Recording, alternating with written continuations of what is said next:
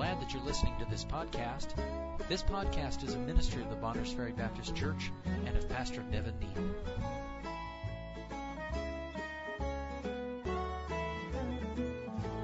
All right, stand with me if you would please as we honor the reading of God's Word.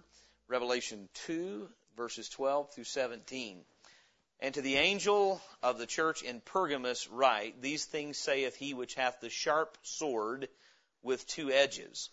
I know thy works, and where thou dwellest, even where Satan's seat is. And thou holdest fast my name, and hast not denied my faith, even in those days wherein Antipas was my faithful martyr, who was slain among you where Satan dwelleth. But I have a few things against thee, because thou hast there them that hold the doctrine of Balaam, who taught Balak to cast a stumbling block before the children of Israel, to eat things sacrificed unto idols, and to commit fornication. So hast thou also them that hold the doctrine of the Nicolaitans, which thing I hate. Repent, or else I will come unto thee quickly, and will fight against them with the sword of my mouth. He that hath an ear, let him hear what the Spirit saith unto the churches. To him that overcometh will I give to eat of the hidden manna, and will give him a white stone, and in the stone a new name written, which no man knoweth, saving he that receiveth it. Thank you. You may be seated. Uh, I mentioned last week and the week before we'll be, we'll be following the same basic outline with each of these churches. We're considering four things about each church. Each church has introduced to them Christ, speaks to them, and characterizes himself in some manner. Doesn't characterize himself exactly the same to any one of those churches. You can see as he deals with the church, as he counsels them, he'll reference back to the way he characterized himself. So in this one, he will tell them, if you don't repent, I'm going to come and fight against those in the church with the sword of my mouth. Well, he referenced himself as the one who had the sharp two-edged sword. And so uh, there's there's there's significance in how he characterizes himself. I wonder, you have to think, how does the Lord Jesus characterize himself tonight to Bonners Ferry Baptist Church? He will do so, I believe this, it's a two-edged sword. If you, as he says, if you're sitting here listening in Pergamos, how would this affect you? If you hear the Lord Jesus address the church, I am he that has the, the sharp two-edged sword, he says in verse 12, and the angel of the church in Pergamos, write, these things saith he, saith he which hath the sharp sword with two edges. If you're sitting there holding the doctrine of Balaam, teaching the doctrine of Balaam, or the doctrine of the Nicolaitans, that's going to sound very threatening to you. If you are one being affected by those doctrines ill, that's going to be very comforting to you.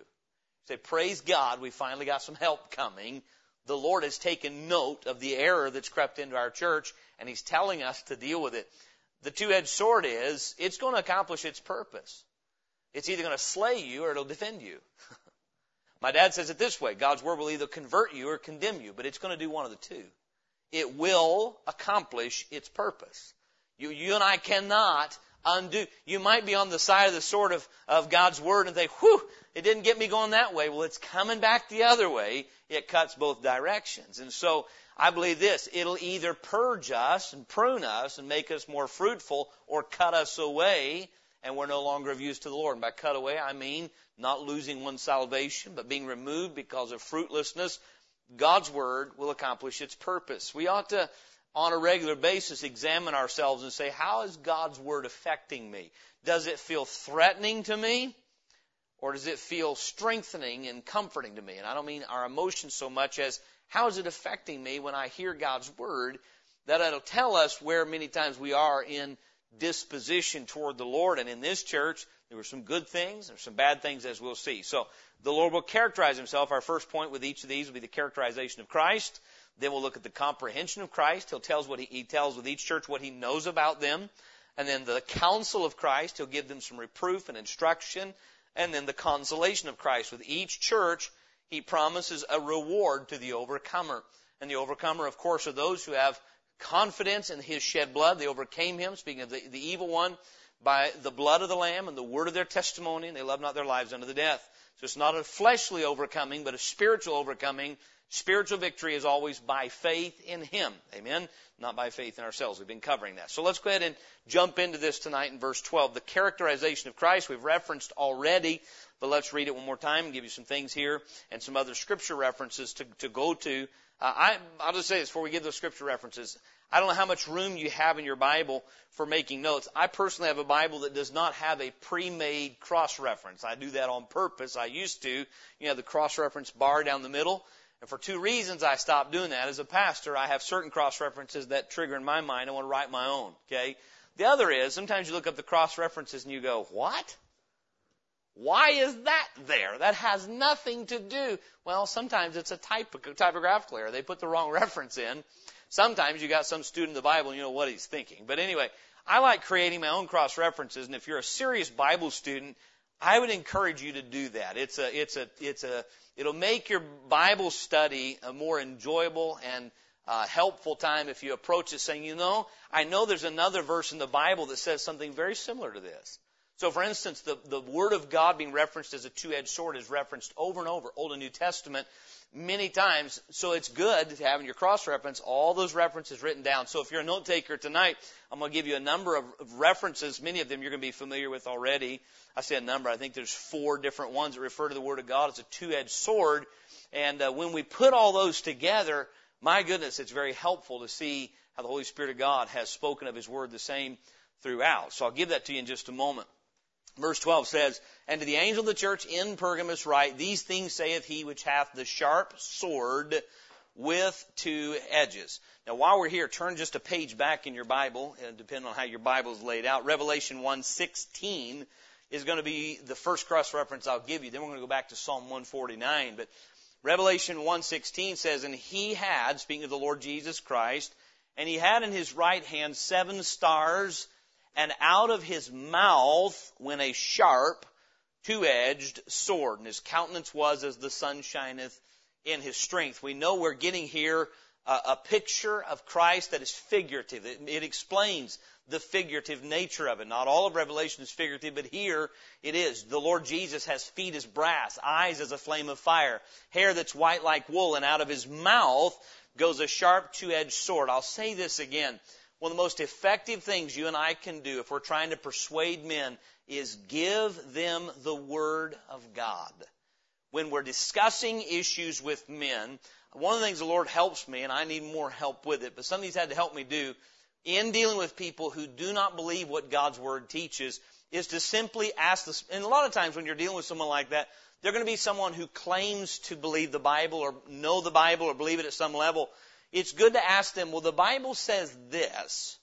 So what do you do with that scripture? The Word of God says this. So if you're dealing with someone who trusts their works for salvation, you can just say, but the Bible says, for by grace are you saved through faith, and that not of yourselves, it is the gift of God, not of works, lest any man should boast. So as a person who believes your works are contributing to your salvation, how do you deal with Ephesians 2, 8, 9? And let them answer you. Normally they won't.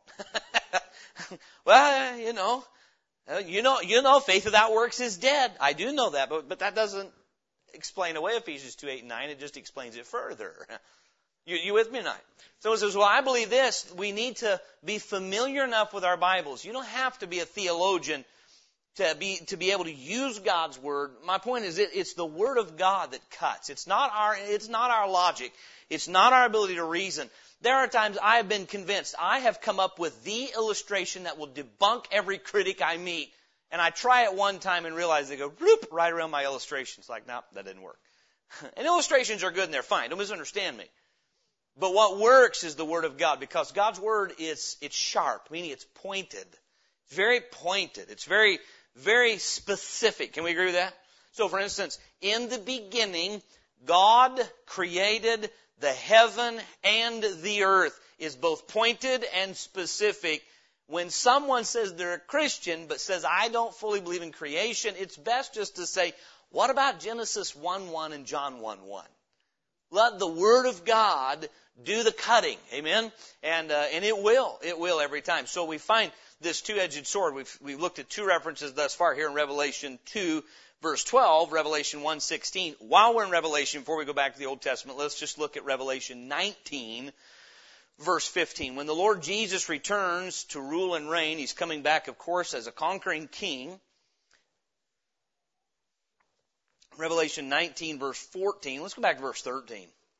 Uh, and he was clothed with a vesture dipped in blood. We're in Revelation 19:13. And his name is called the Word of God. And the armies which are in heaven followed him upon white horses clothed in fine linen, white and clean, and out of his mouth goeth a sharp sword, that with it he should smite the nations. And he shall rule them with a rod of iron. And he treadeth the winepress of the fierceness and wrath of Almighty God. So once again, we have that sharp sword coming out of his mouth in Revelation 19:15. Not referred to as two-edged there, but obviously talking about the same sword. Now, if you would to Psalm 149. Psalm 149. Now, I love this text of Scripture because of how it aligns. Where is the, we've, we've been through this before, so this is redundant to some of you. But where is the two-edged sword in relation to the Lord Jesus? In his hand or in his mouth? It's in his mouth. But in Psalm 149, verses 5 and 6, the Bible says, Let the saints be joyful in glory. Let them sing aloud upon their beds. Let the high praises of God be in their mouth and a two-edged sword in their hand. You want a prophecy about the written word of God. You got it right there. Psalm 149, 5 and 6. The word that comes out of his mouth is in what relation to the believer? In our hand. I'm, I'm standing here tonight holding a two-edged sword. I was having a conversation with a man this week, and we were talking. He claims to be a Christian, and he, and he very well may be. God knows his heart, but he was talking about language and words and what words are appropriate for a believer to use and not, and certain words that are in the Bible that we would not use in our everyday vernacular. Uh, and, and I agreed with that. I said, sure, there are words that in themselves are not inherently wrong because they're in the book. But if we use them in the wrong context, we're still filthy mouthed. and we won't go into any detail, but there are words that the Bible uses in a historical context or uh, in some other way that used a different way become perverse language or corrupt language. So we're talking about what is appropriate and well, what does it mean to take God's name in vain? I've had that conversation numerous times. And so this individual said, I, he said, I'm just really concerned. He said, I think there are the words we just waste. We're just, we're, we're just throwing words out there. They're useless. They're wasteful. I ah, that's a good point. So we gave him Colossians 4, 5, and 6. The Bible says that uh, let your speech be always with grace, seasoned with salt, that you may know how you ought to answer every man. Uh, we're, we're to be, uh, to, we're to have wisdom. I believe the Bible also talks about in those same verses, we're to, to have wisdom in our speech. Ephesians 4.29 says, let no corrupt, useless, uh, defiling, corrupt can simply mean that which is wasteful or vain and, and defiling. Let no corrupt communication proceed out of your mouth, but that which is good to the use of edifying that it may minister grace unto the hearers. I said, we look at Colossians 4, 5, and 6, and Ephesians 4:29, and then we start comparing what the Bible says in Proverbs about our speech. What comes through very clearly is that the person that's a child of God, who has the Spirit of God dwelling in them, is to never use language that is not beneficial to the ears they fall on. That's God's rule. I would say that's narrower than thou shalt not take the name of the Lord thy God in vain. I would say, meaning it's going to cover a lot more territory and hem you into a much more narrow path than the law. Grace is a, is a higher standard. Under law, you could say, well, I wasn't really taking the name of the Lord my God in vain. Yeah, what I said maybe wasn't useful, but I didn't use God's name when I cursed that fellow. so on and so forth. But under grace, God says, no, here's what your speech must always be. When I said this as man, he said, my goodness, you just removed half of my vocabulary. I said, I think that's God's point. Amen. Point is, who did that? You know what? All I did is quote verses. And his response was, based on what the Bible just said, and explain what they said, what they meant. He understood a lot of what I say does not fall under that. What the Bible, the Bible is pointed, sharp. Do you realize under Ephesians 4:29 in Colossians 4, 5, and 6, we can immediately start thinking of words that we say, yeah, I probably shouldn't be using that word then. If it's supposed to be all the way with grace seasoned with salt and it's not supposed to be corrupt, yeah, I probably shouldn't have said that. And I said that out of anger. I'm sure, I'm sure I shouldn't have said that, and that was said for the wrong reasons. That wasn't right. My point is, it's, it's very specific, and here's the wonderful thing. What is in his mouth is in our hand. So Psalm 149, 5 and 6, uh, Revelation 116, um, Revelation 19:15. Some Bible student tell me there's one more. Where's it at? Where the Word of God is a sharp two-edged sword. Dawson. Bingo, got it. All right. Can anybody quote it? Nobody will laugh at you if you don't quote it correctly. Hebrews 4:12. For the Word of God is quick and powerful and sharper than two-edged sword, piercing even to the dividing asunder of soul and spirit, of the joints and marrow, and is a Amen. Discerner of the thoughts and intents of the heart. God's word gets right down to where it's at, doesn't it? It gets right down.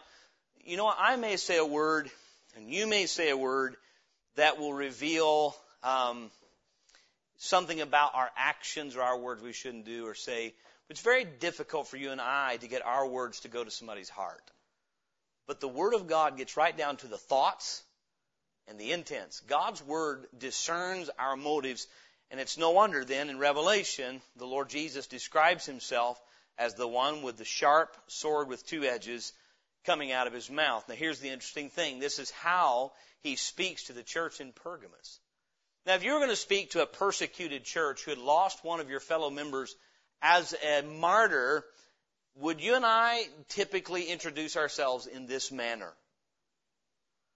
But the Lord in wisdom knew how to deal with his church. He had those there, as we said in the introduction, who needed the defense of that two-edged sword.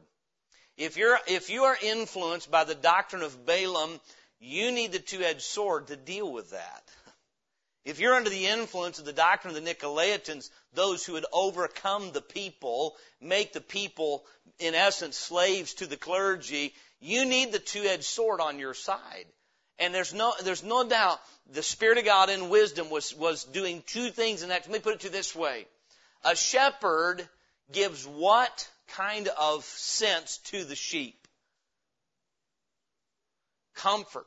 There's protection in the presence of the shepherd. There is security in the presence of the shepherd. But what kind of animal goes running when the shepherd shows up? A wolf. It's amazing to me how the Word of God will comfort one person and cause them to be attracted to a local church, and that same message will tell somebody else, I'll never attend that church again. Isn't that amazing how that works? Goats and sheep often don't feed the same way. So sometimes it's a wolf, sometimes it's a goat. The point is, the two-edged sword does do its work. The Lord Jesus didn't say, I'm the one with the, sword to terrify everybody. But He is letting the church know, I'm your defender, but I'm also the enemy of those who are trying to destroy you. He does still have a two-edged sword and He still uses it uh, to accomplish His purpose in His churches. And so then, the Lord Jesus Christ is characterized uh, here as he that hath the sharp sword with two edges. And then we move on to the second point in our in our outline tonight. Uh, we not only see the characterization of Christ in verse 12, but the comprehension of Christ in verse 13. He says in verse 13, uh, "I know thy works and where thou dwellest, even where Satan's seat is." Then we find a colon. He's going to give some more explanation. And thou holdest fast my name and hast not denied my faith even in those days wherein Antipas was my faithful martyr, who was slain among you, where Satan dwelleth. What a mouthful. This church had their work cut out for them. They're in a difficult spot. I've explained to you, there are some churches in places in the United States and in other parts of the world. You can watch the kind of opposition those churches have gone, undergone for decades. And you know they must be in a place where there is a satanic stronghold in a community where every time the Word of God starts to advance, all craziness, all kinds of craziness breaks loose in opposition to that church, and your heart goes out to them, and you're grateful for a church that in the midst of that kind of circumstance where there's an assault on them, every time they try, to move forward for the Lord, and they still stand fast and will not deny the name of Christ. And that's true abroad, and there's true in places here in the United States. There are places where you better have a deeply rooted faith if you're going to continue to serve the Lord in that church because there is an assault uh, because you're right in Satan's territory. I remind us though tonight that the Lord Jesus said, uh, Thou art Peter, and upon this rock himself I will build my church, and the gates of hell shall not prevail against it. Meaning the presence of Satan's seat does not mean there should be the absence of a church. Amen? The presence of satanic power does not mean a church cannot exist and even thrive in that atmosphere. Why? Because Christ has conquered Satan. And here we have a place where Satan's seat is, but Christ has put a church right there next to his embassy. He's planted his church right there. It happened, by the way. I'm sure they're not known, but there are churches in North Korea tonight. Amen? We don't advertise. People don't advertise. Do you realize the gospel is going into North Korea? There's the gospel going into Iraq and Iran and Afghanistan and these places where there's tremendous opposition. But the Lord, if we'll trust Him, His power is greater. Greater is He that is in you than he that is in the world. And so then Christ gives them some commendation as he did to the church at Ephesus. He says, I know thy works. So the first thing he says, I know your labor. I know what you're doing as far as your work and what you're doing for me and where thou dwellest. The, the second thing he says is, and I know, not only do I know what you're doing, I know where you're doing it. I am familiar with your circumstances. I know the setting you're working in. Uh, you can hear the compassion of Christ in that statement. I know thy works and I know where thou dwellest. I know what you're up against. I know what you're dealing with. I'm familiar with that. I know thy works and where thou dwellest, even where Satan's seat is. So he knows their labor, he knows their location. He knows their opposition. And again, to us tonight, as we go out we encounter people that are hard against the gospel, people are deceived uh, by, by being in the occult or being in a cult, either way, or just being uh, being hard and rebellious against God. Sometimes we get frustrated with the opposition we face because of the lies that are believed by people under the influence of Satan. We must remember the Lord knows that. He knows our work and He knows where we're working. He knows what our opposition is. He knows what our obstacles are. So I know thy labor and I know uh, where, where you're laboring at, where thou dwellest, even where Satan's seat is. And then He says this, and thou holdest fast my name under the satanic pressure, you're still holding fast my name. You're still defending the honor of my name. They were, they were not compromising on who Jesus Christ was in the face of opposition uh, to pressure them to do that. And then he says, and hast not denied my faith. So they're loyal to his name. That has not just to do with the name, the, the word, Jesus, but his name and all that it represents. The virgin born, sinless Son of God who raised from the dead, coming again, King of kings, Lord of lords. They had been loyal to who he is and who he was. But then he said, you've not denied my faith. They were still, they were still holding to the body of truth that he had handed them. They had not denied the faith. He said, has not denied my faith, even in those days wherein Antipas was my faithful martyr. One of their church members, Antipas, had been killed where Satan dwelleth, meaning at this seat of Satan. Antipas, one of their brethren, had been killed for the name of Christ, for the faith of Christ, for believing the words of the Lord Jesus Christ had been killed. And the Lord says, even when Antipas was killed, you still held true. Meaning, I know, I know your faithfulness. Now, what else needs to be said? If you've got a church that has not denied your name, that has not denied the faith, even under the greatest of tests, when Antipas, one of their fellow brethren, was martyred, what kind of pressure does that put on you?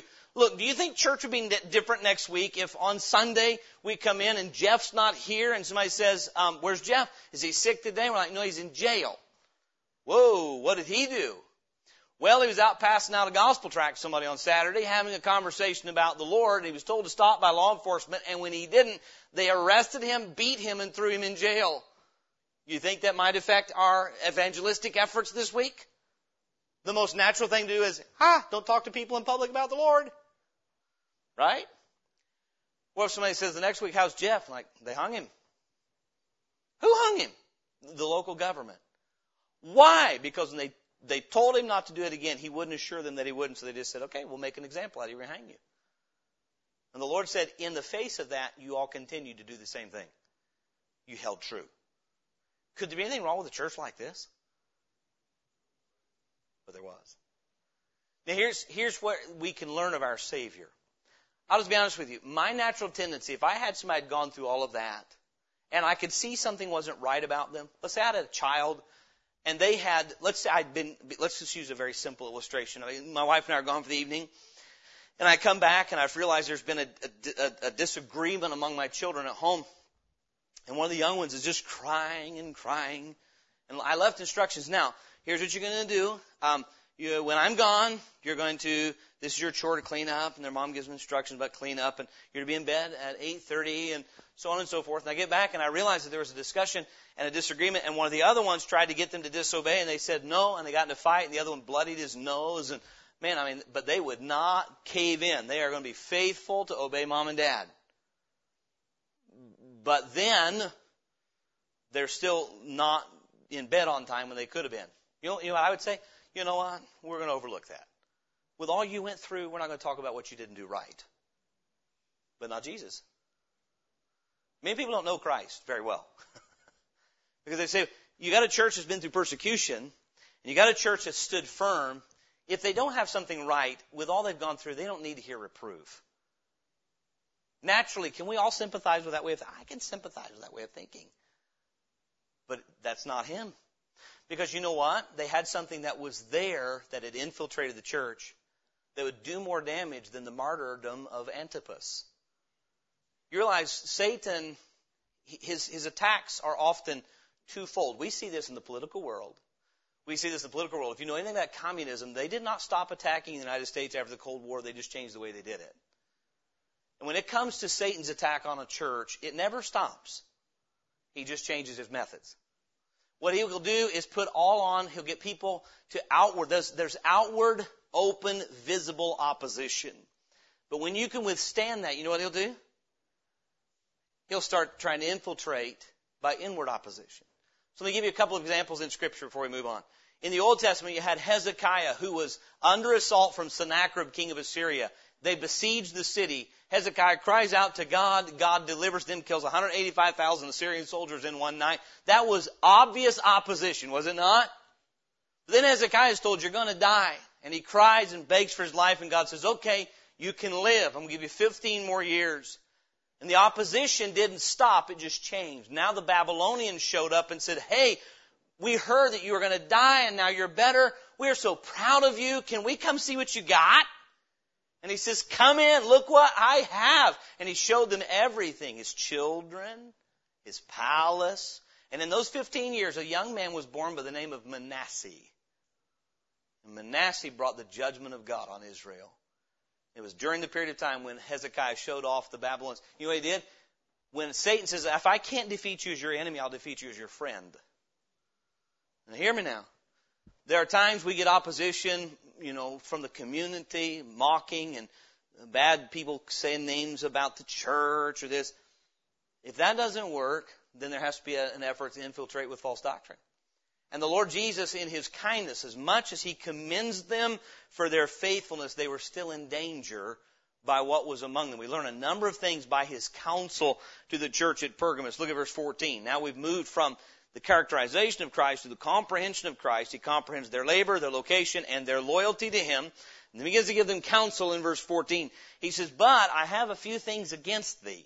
All the things I just said are good and they're right about you, but I have a few things against thee because thou hast there, meaning at their church with them, thou hast there them that hold the doctrine of Balaam, who taught Balak to cast a stumbling block before the children of Israel to eat things sacrificed unto idols and to commit fornication. Time does not permit us to go back tonight and read the story of Balaam, but you, uh, I'm assuming, are going to be fairly familiar with that story. Balaam was hired to curse God's people seven times, is my understanding, multiple times. He offered multiple sacrifices, asked God to curse him, and God says, I will not. If God cursed Israel, God would have to lie to Abraham.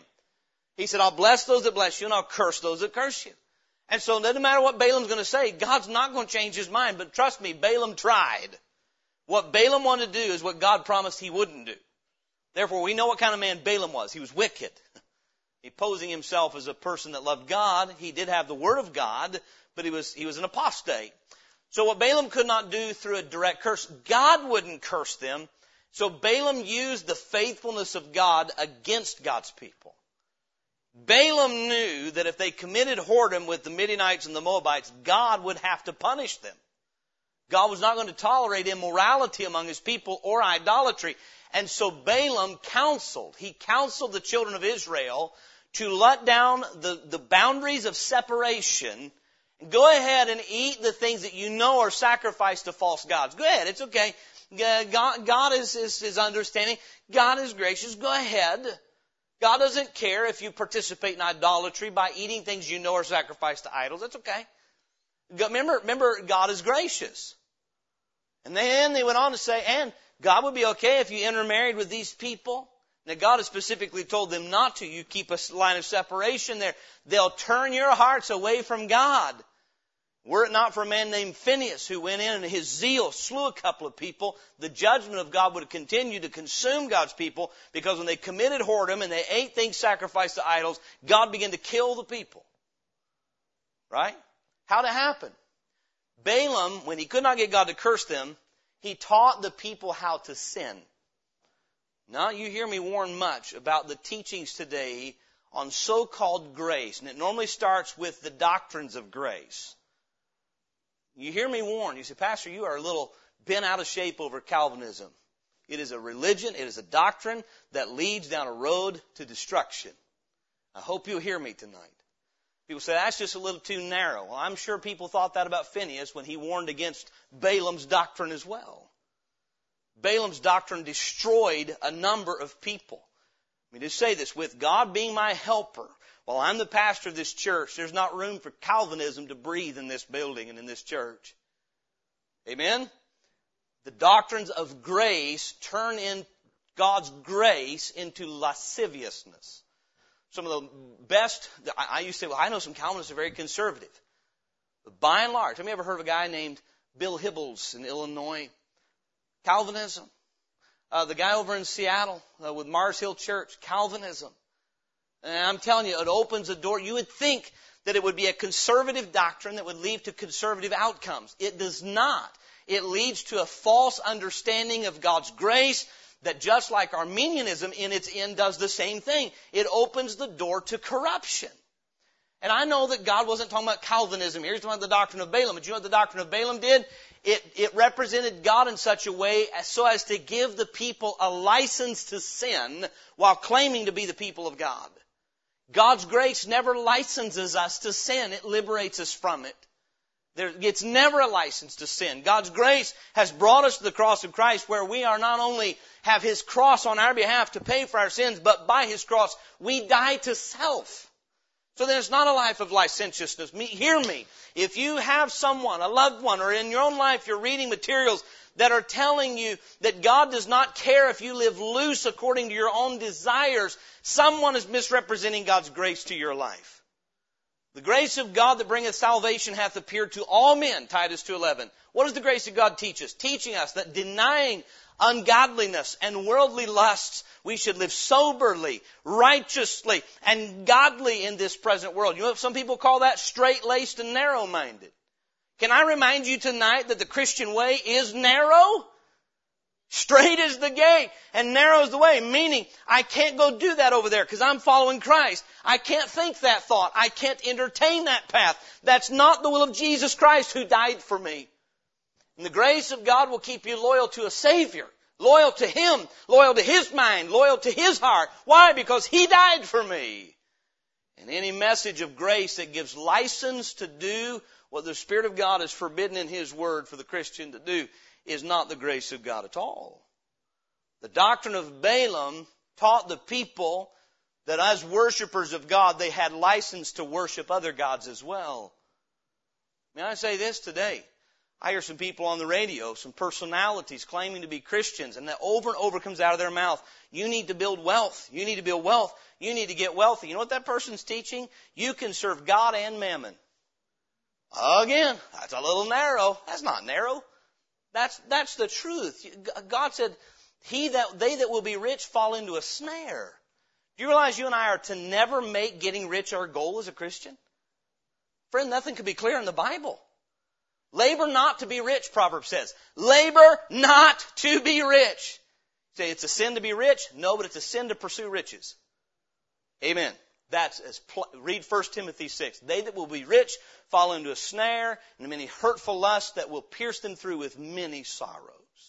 So when you have someone teaching, you can pursue riches and follow Jesus Christ at the same time. I mean, you can make getting rich your goal and being obedient to Christ is your goal as well. Someone's leading you astray. Amen. Because what they're saying is you can worship two gods at one time. Isn't that what Balaam said? You can commune with those who are worshiping not our God. That's what it means to eat meat sacrificed to idols. You know you are fellowshipping with people who deny the only God and are worshiping devils, and you're going to commune with them in the food that you know was offered to those idols. Meaning, with conscience, you're eating something that you know is promoting idolatry. Covetousness is idolatry. Amen. It's the idolatry of America uh, today is covetousness, and so the Lord Jesus gives them a concise reproof. He says, here's, here's what I got against you. Now, notice this. This is something we, we learn about church government. Is a local church responsible for the doctrines that are present in that church? Yes. Not just the pastor. As a church body, we are held responsible by our Savior for the doctrines that are here. So if people can come here and hear false doctrine taught, as a church, we're held accountable. That's why I'll just say to you as your pastor, if I start teaching the doctrine that's forbidden there, you have a responsibility as a church to deal with that. Now, God forbid I would do that to you.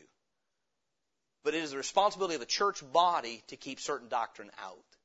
The doctrine of Balaam that taught people it was okay to license things God has clearly forbidden. We have doctrines of grace today. Hear me now. You realize in the local New Testament church, God says if you have a member that is a drunkard or a fornicator or an idolater or covetous, they're not to be retained. You're, spo- you're supposed to, in love for the Lord and for them, you got to turn them over so God can deal with them. You realize in the name of grace how many fornicators today are retained as members in good standing of churches? There's the doctrine of Balaam behind that somewhere. And you know what's bringing on the churches of America? Death. It's killing our churches. Drunkards who are kept in good standing in churches, uh, idolaters, covetous people, extortioners, people that are openly, blatantly living lives that an idolater would live and are retained in good standing and in good fellowship because we are just supposed to love. But friend, that's not love. Let love be without dissimulation. Abhor that which is evil cleave to that which is good. The Lord Jesus says, Pergamos, you've been a faithful church, but I got a few things against you. You have there in your church, he doesn't, by the way, do you realize he does not recognize those that had the doctrine of Balaam as being part of the church? He says, you have there in your church. Meaning, it's not you, but you have present with you. They're among the assembly, but they're not part of. You have there with you those that have the doctrine of Balaam, and he says, here's what he did. He taught the nation of Israel to eat things sacrificed to idols and to commit fornication. Things that no person in any time frame under any dispensation should ever do. Balaam succeeded in getting God's people to do it. So we need to look in our lives. Who is it that's teaching us that immorality is something that's just part of being in youth? Not in God's book. No, we're to put that away. And so then, well, that's laid aside. Amen. So if someone is teaching us that, if we're getting that from somewhere, that's not of God. The Lord is against it. And it was a doctrine, it was a teaching that led people. But What did Jesus say? By their fruits ye shall know them. If a doctrine is giving me license to violate the Word of God and the will of God in my life uh, in relation to loyalty to Him and love for Him, obedience to Him, then it's, it's not of the Lord, and He's not for it. By the way, you know what else it tells us? When the Lord is dealing with His church, you know one of the major things He's concerned about? Doctrine. Did you have a doctrine there that's not right? You have the doctrine of Balaam, and then he goes on saying you have you have two false doctrines in that church: the doctrine of Balaam, which taught God's people to to commit uncleanness and idolatry, fornication, idolatry. Verse 15: So hast thou also them that hold the doctrine of the Nicolaitans, which thing I hate. I think the Lord has some pretty strong feelings about Nicolaitanism. Twice he told the church at Ephesus, uh, you hate the deeds of the Nicolaitans, which also I hate. But you know what? The deeds of the Nicolaitans were coming because this church had their doctrine. the teaching of the Nicolaitans was again, the word Nicolaitan means to conquer or overcome the people. I'm going to warn you. You say, can we find the doctrine of the Nicolaitans today? Absolutely. You're going to find it?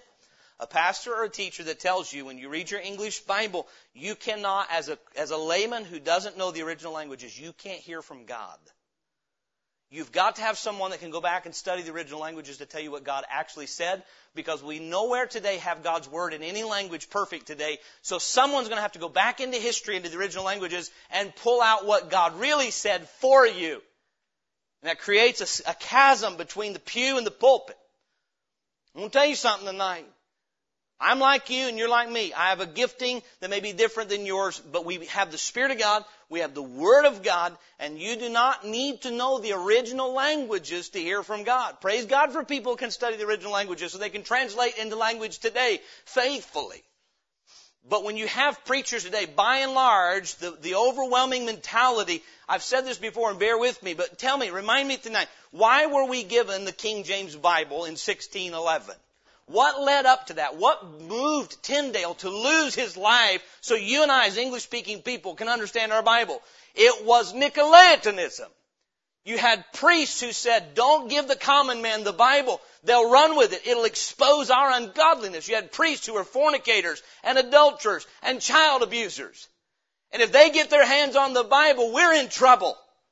So, let's keep it in a tongue they cannot speak. And Tyndale said, I want a Bible that the plowboy can read and understand. And it's why the Catholic Church killed him. because he was doing the work of God. And his, the, you know how much of our King James Bible came from the work of William Tyndale? Now, Tyndale tapped into a lot of other work from other men. But something like 80% of our Bible came from Tyndale's work. I don't have the statistic in front of me. Here's a man who said, we, we cannot have the clergy and the laity because what happened is, if you wanted to know what the Bible meant, you didn't, you couldn't own a Bible of your own. And if you could, you couldn't read it. And there were some God, men in, in the Catholic Church that got, read their Bible, got saved, like William Tyndale, and said, people have got to know the words of God. And he had, he traveled, he had to run from his, church most of his life into Germany and other places so the Bible could be printed. And what happened when people got this King James Bible in 1611, they began to read and began to expose the errors they were taught by the clergy. And they began to say, wait just a minute. We're not saved by keeping the rituals. We're saved by grace. And as men got their Bible and could read their Bible, it brought back what the Lord Jesus wanted in the first place. Not men lording over His heritage, but men loving and leading by example.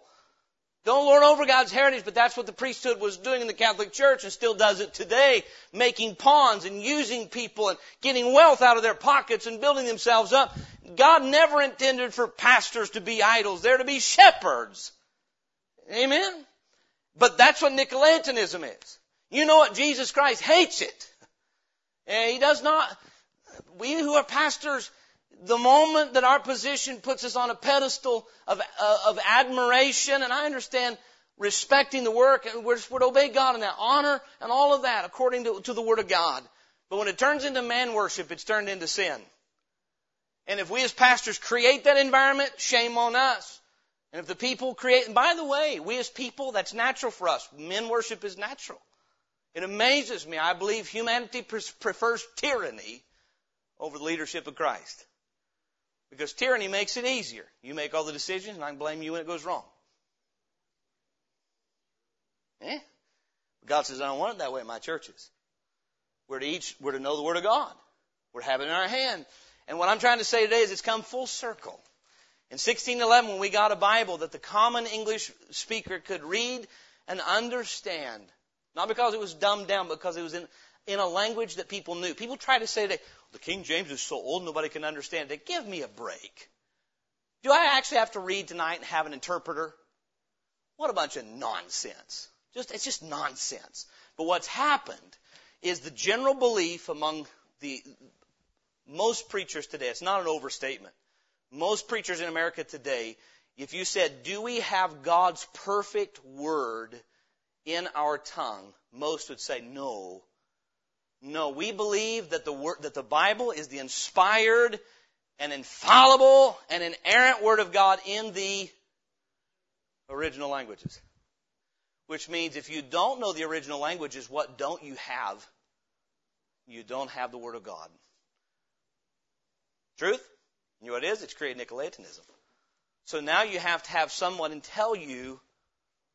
The average man says, "Well, I don't, I don't know Greek and I don't know Hebrew, so I need somebody that does to tell me what really the Bible means." Hmm? Nicolaitanism. And so this is more than just which version you prefer to read. Don't let somebody, if somebody tells you that, don't fall for it. A, there's a bigger picture involved. And the Lord Jesus says. So I've given you some examples tonight of Nicolaitanism and the, and the doctrine of Balaam. I began to say earlier, it begins many times with the doctrines of grace, so called.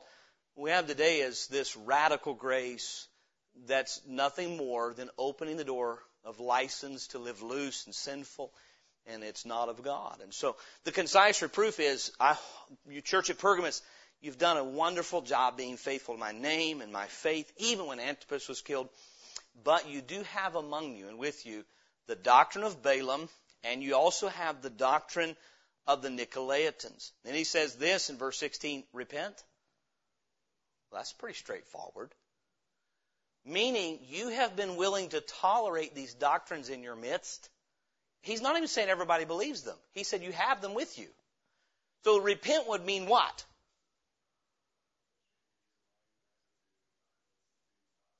And that would look like what when they've done it?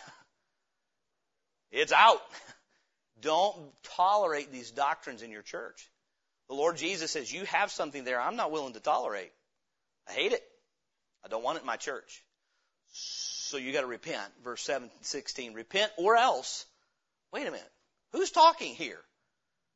He says the same thing here he did to the church at Ephesus. Repent or else. If you don't, I'm going to have to deal with you. A loving father would say to his child, you're doing this, and that's the decision you've made, but it's not something I want you doing in your life. Now you either stop or there's going to be chastisement.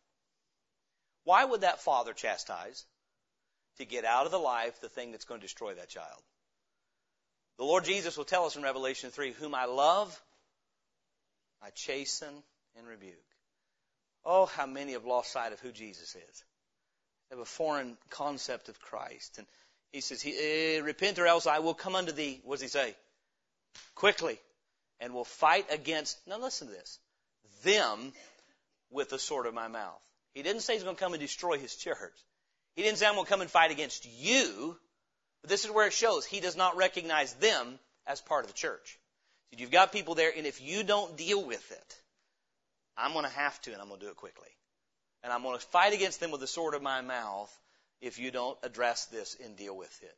And so, contrary to many who have painted the Lord Jesus as some sort of humanist who is okay with everything. No, no, he says, you got doctrine in your church, and if you don't deal with it, I'm going to come and deal with it. With the word of my mouth, with, with the sword of my mouth. And so then he cautions them, he gives concise reproof, calls them to repent, and cautions them of retribution against those in the church who were bringing in doctrines that were that were damaging to the church. Number four, the consolation of Christ. He says, He that hath an ear, let him hear what the Spirit saith unto the churches. Now, now he's talking to us. He's not just talking to them in the church because he doesn't say, He that hath an ear, let, the, let, the, let him hear what I'm saying to you. He says, He that hath an ear, let him hear what the Spirit saith unto the churches. That tells us his message is eternal. When you and, he knew you and I would read this someday. So if you've got an ear, if you've got enough faith in your heart to give wisdom to your ear to comprehend what I'm saying, listen to me. Hear what I'm saying to the churches. And he goes on to say, To him that overcometh will I give to eat of the hidden manna, and will give him a white stone, and in the stone a new name written, which no man knoweth, saving he that receiveth it. The best I can tell you about the hidden manna. Let's remember from Sunday morning's message, where was the golden pot of manna stored? In the Ark of the Covenant. Meaning, to him that overcometh, you'll be near me. Close to me. Right in my very presence. The hidden manna was in the Ark of the Covenant. It was in there hidden away. And he said, I will take of that man and I'll feed you. Meaning, you'll be close enough. It's talking about a nearness to God. When we overcome through Jesus Christ, we're brought nigh unto God. Amen. And you say, what does that man all represent? Well, the man is sustained. It sustained the children of Israel, gave them strength to serve the Lord. Uh, Revelation 11:19 talks about the the ark of, of His testament being in heaven, and that would be where that manna would be. And then He says a white stone. And again, I can only tell you as much as I could could figure from this. Number one, white always stands for purity. Purity. What is He dealing with in this church? The lack of purity. You're defiled with false doctrine, but if you overcome, you hear what I have to say, and you overcome, I'll give you a white stone. A stone has to do with that which is unmovable. You know what? They'd been resilient, they had not moved, and that seems to be symbolic of their unchanging purity and devotion to Him and His Word. I'll give you a white stone, and he says this, uh, and in the stone a new name written, which no man knoweth, saving he that receiveth it. How many of you would be familiar enough with your own character to know your own weaknesses, faults, and failings? Can you imagine if you, you just think to yourself, if you were to say, this is one of my primary weaknesses, if I have a flaw in my character, this is it. Can you imagine the Lord giving you a name that was the opposite of that failing in your life?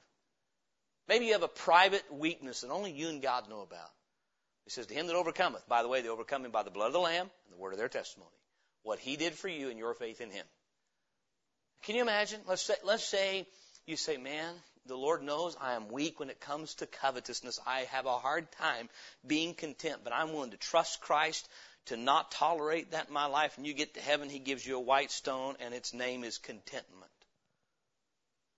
I'm just trying to say this. Whatever was on there, it was so personal. The entire, the entire connotation of this is you're going to have the hidden manna, that which is nearest the presence of God, I'm going to feed you with. And I'm going to give you a name that only you and the Lord are going to know. On a white stone. Meaning he's going to recognize your faithfulness, your, your loyalty and devotion to his word, and give you a name that is so, it's so personal between you and he that only you're going to know the name that he put on there. You're the only one's going to recognize it. I don't know what all that has to deal with other than it's dealing with a closeness to God. You know what? We can belong to the Lord without being close to the Lord. You know how we get close to the Lord? When we're willing to be loyal to His Word at any cost. We say, you know what? I'm not willing to talk, tolerate that doctrine because He's not. Well, no, nobody else agrees with you. But, but I'm in agreement with Him. Amen? Why am I in agreement with Him? Because I trust Him. Trust His Word. Well, I tell you what, I don't know about you. There's a white stone to be had with a name on it. I want it. But you know how we're going to overcome? This is the victory that overcometh the world, even our faith. We have to trust Him. Uh, 1 Peter 2 5 says, Ye also as lively stones are built up a spiritual house and holy priesthood to offer up spiritual sacrifices acceptable to God by Jesus Christ. I can't help but to think that white stone represents us when we've been, when we by faith been loyal to His word in a willingness to reject the, that which is contrary to Him uh, in order to be faithful to Him. And so tonight, he gives his characterization to them, his comprehension of them, his counsel to them. His consolation to them is, Him that overcometh, here's what I'll give you hidden manna, and a white stone with a name that only him that has it will know. Uh, you know what? The Lord speaks to the church, but He works for the individual, does He not? It's a message to the church, but the individual has to respond.